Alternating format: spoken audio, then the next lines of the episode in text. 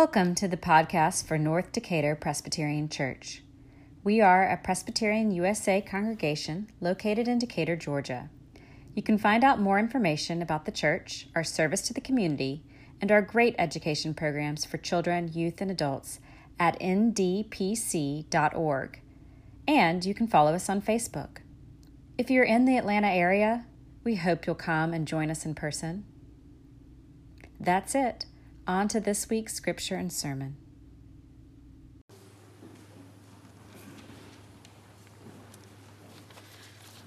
A reading from the book of Revelation, chapter 5, verses 6 through 14. Then I saw between the throne and the four living creatures and among the elders a lamb standing as if it had been slaughtered having seven horns and seven eyes, which are the seven spirits of God sent out into all the earth. He went and took the scroll from the right hand of the one who was seated on the throne. When he had taken the scroll, the four living creatures and the 24 elders fell before the Lamb, each holding a harp and golden bowls full of incense, which are the prayers of the saints. They sing a new song.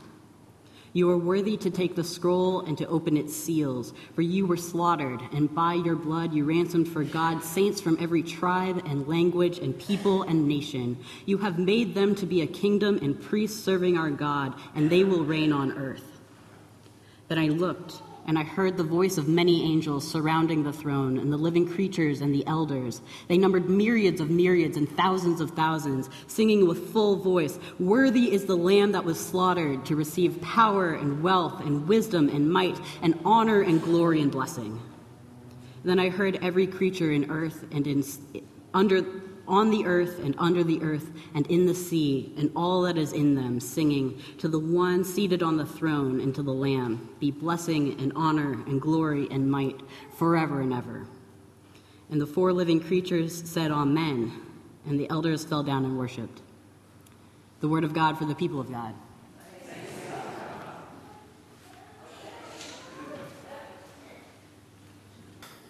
Morning. It took me about it took me until my mid 20s to actually read Revelation. Growing up in a pretty middle of the road Presbyterian church, the book felt almost off limits. We just don't talk about the apocalypse much in the main line. At least not in the Revised Common Lectionaries, the canon churches, or the evangelical but too hip to talk about it churches that I've been attending since high school. I guess it's too scary for us, too violent and judgmental. We cede revelation to the fundamentalists, who are more than happy to take up the lake of fire. But here's the thing I'm a little bit stuck on the end of the world. A lot of us are these days, at least most people under 30. There's a queer apocalypse survival Skillshare that gathers once a month in Atlanta. I and 20, 250 of my closest friends have signed up to learn how to build fires and make rainwater drinkable, to preserve vegetables and make medicine out of herbs. We talk about the destruction of the Everglades at parties and our pandemic escape plans in the car.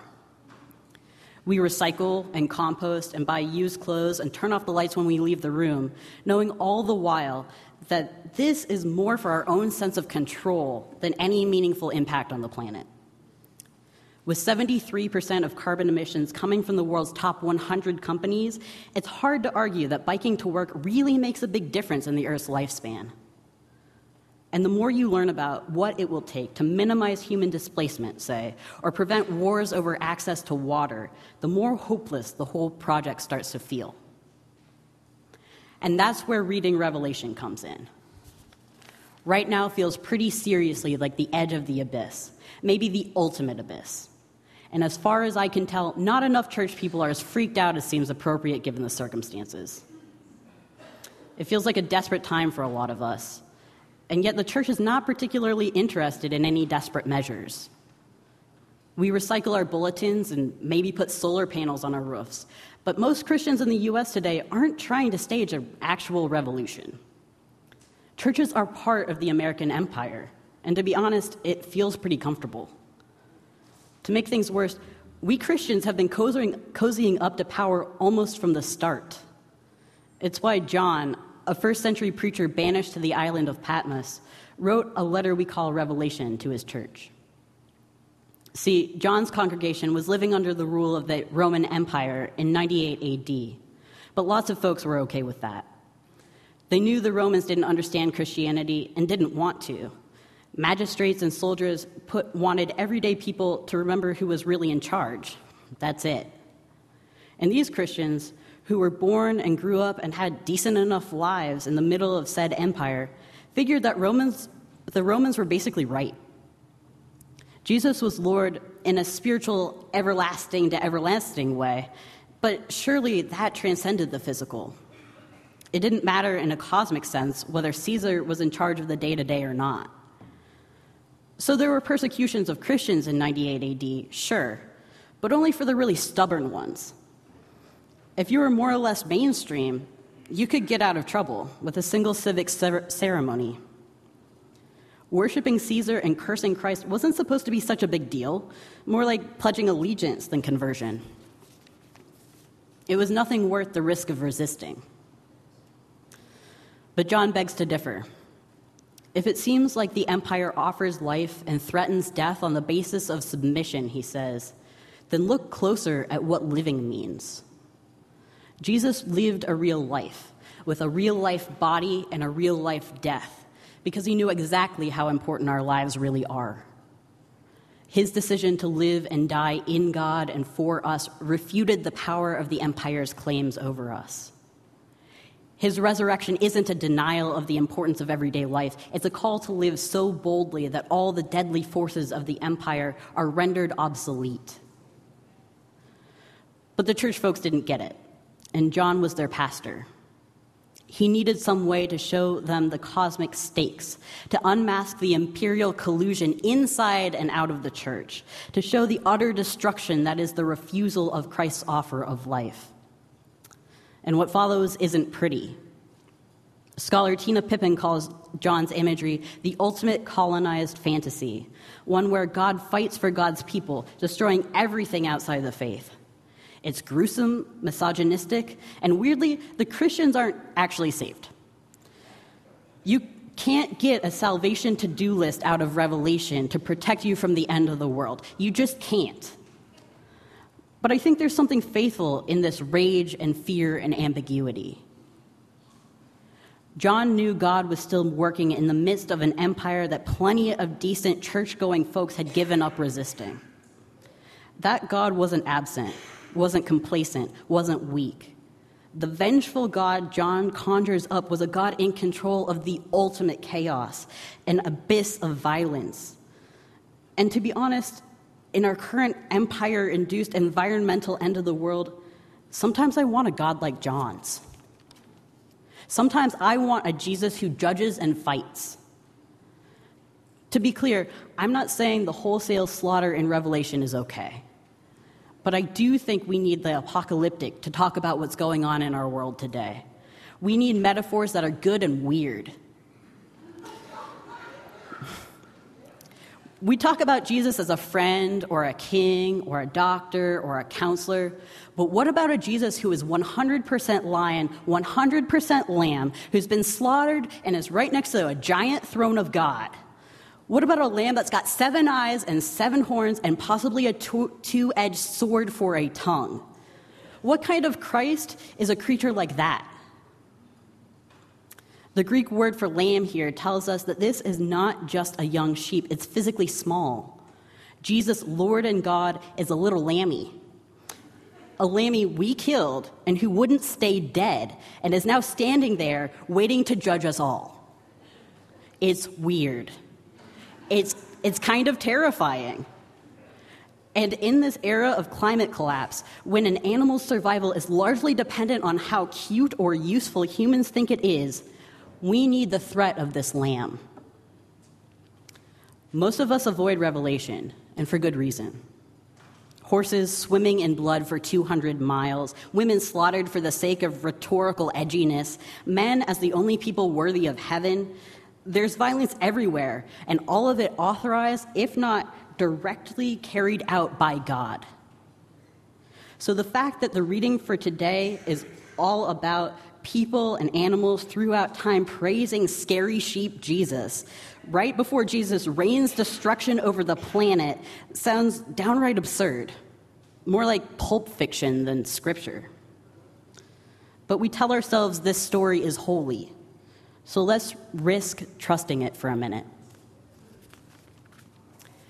Everyone who ever was, and everyone who is now, all the bullfrogs and orangutans, and all the truck drivers and the children cut up by Herod's army, all the librarians and libertarians and social workers and sex workers and lemons and leptons and ghosts, all of them are singing praises to the still bleeding seven eyed lammy, all of them along with the angels. And they are heaping on everything that people think will make them okay in this world, anything that might give them a shot at making it.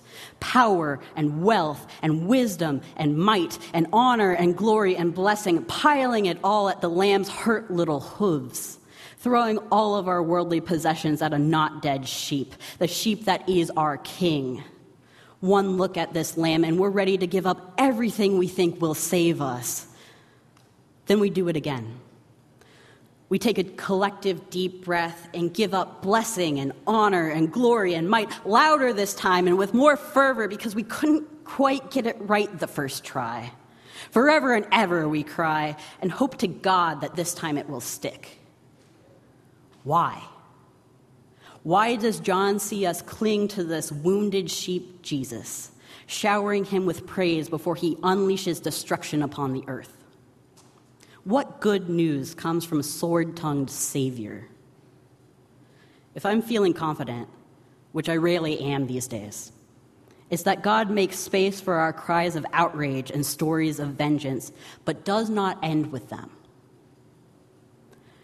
And maybe it's just that there is, in fact, a scroll of secrets somewhere filled with plans that God has for me and for you and for the world that Jesus is reading and bringing forth. I don't want them to be bowl of wrath secrets, but I do want to know that God is in control, that our struggles aren't meaningless or unseen, that our praises are heard even though we're constantly mired in a system of sin. I'm not sure what to do with this longing, or really what to say about it. The Gospel of John just called it thirst.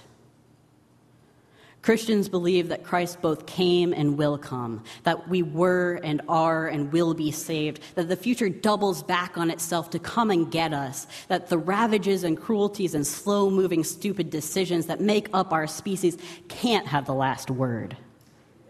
We see the seven eyed lamb crucified and wise and know that our faith is more complicated than we can ever ask or imagine. We do not have the answers, and it unsettles us. We like to pretend that we do.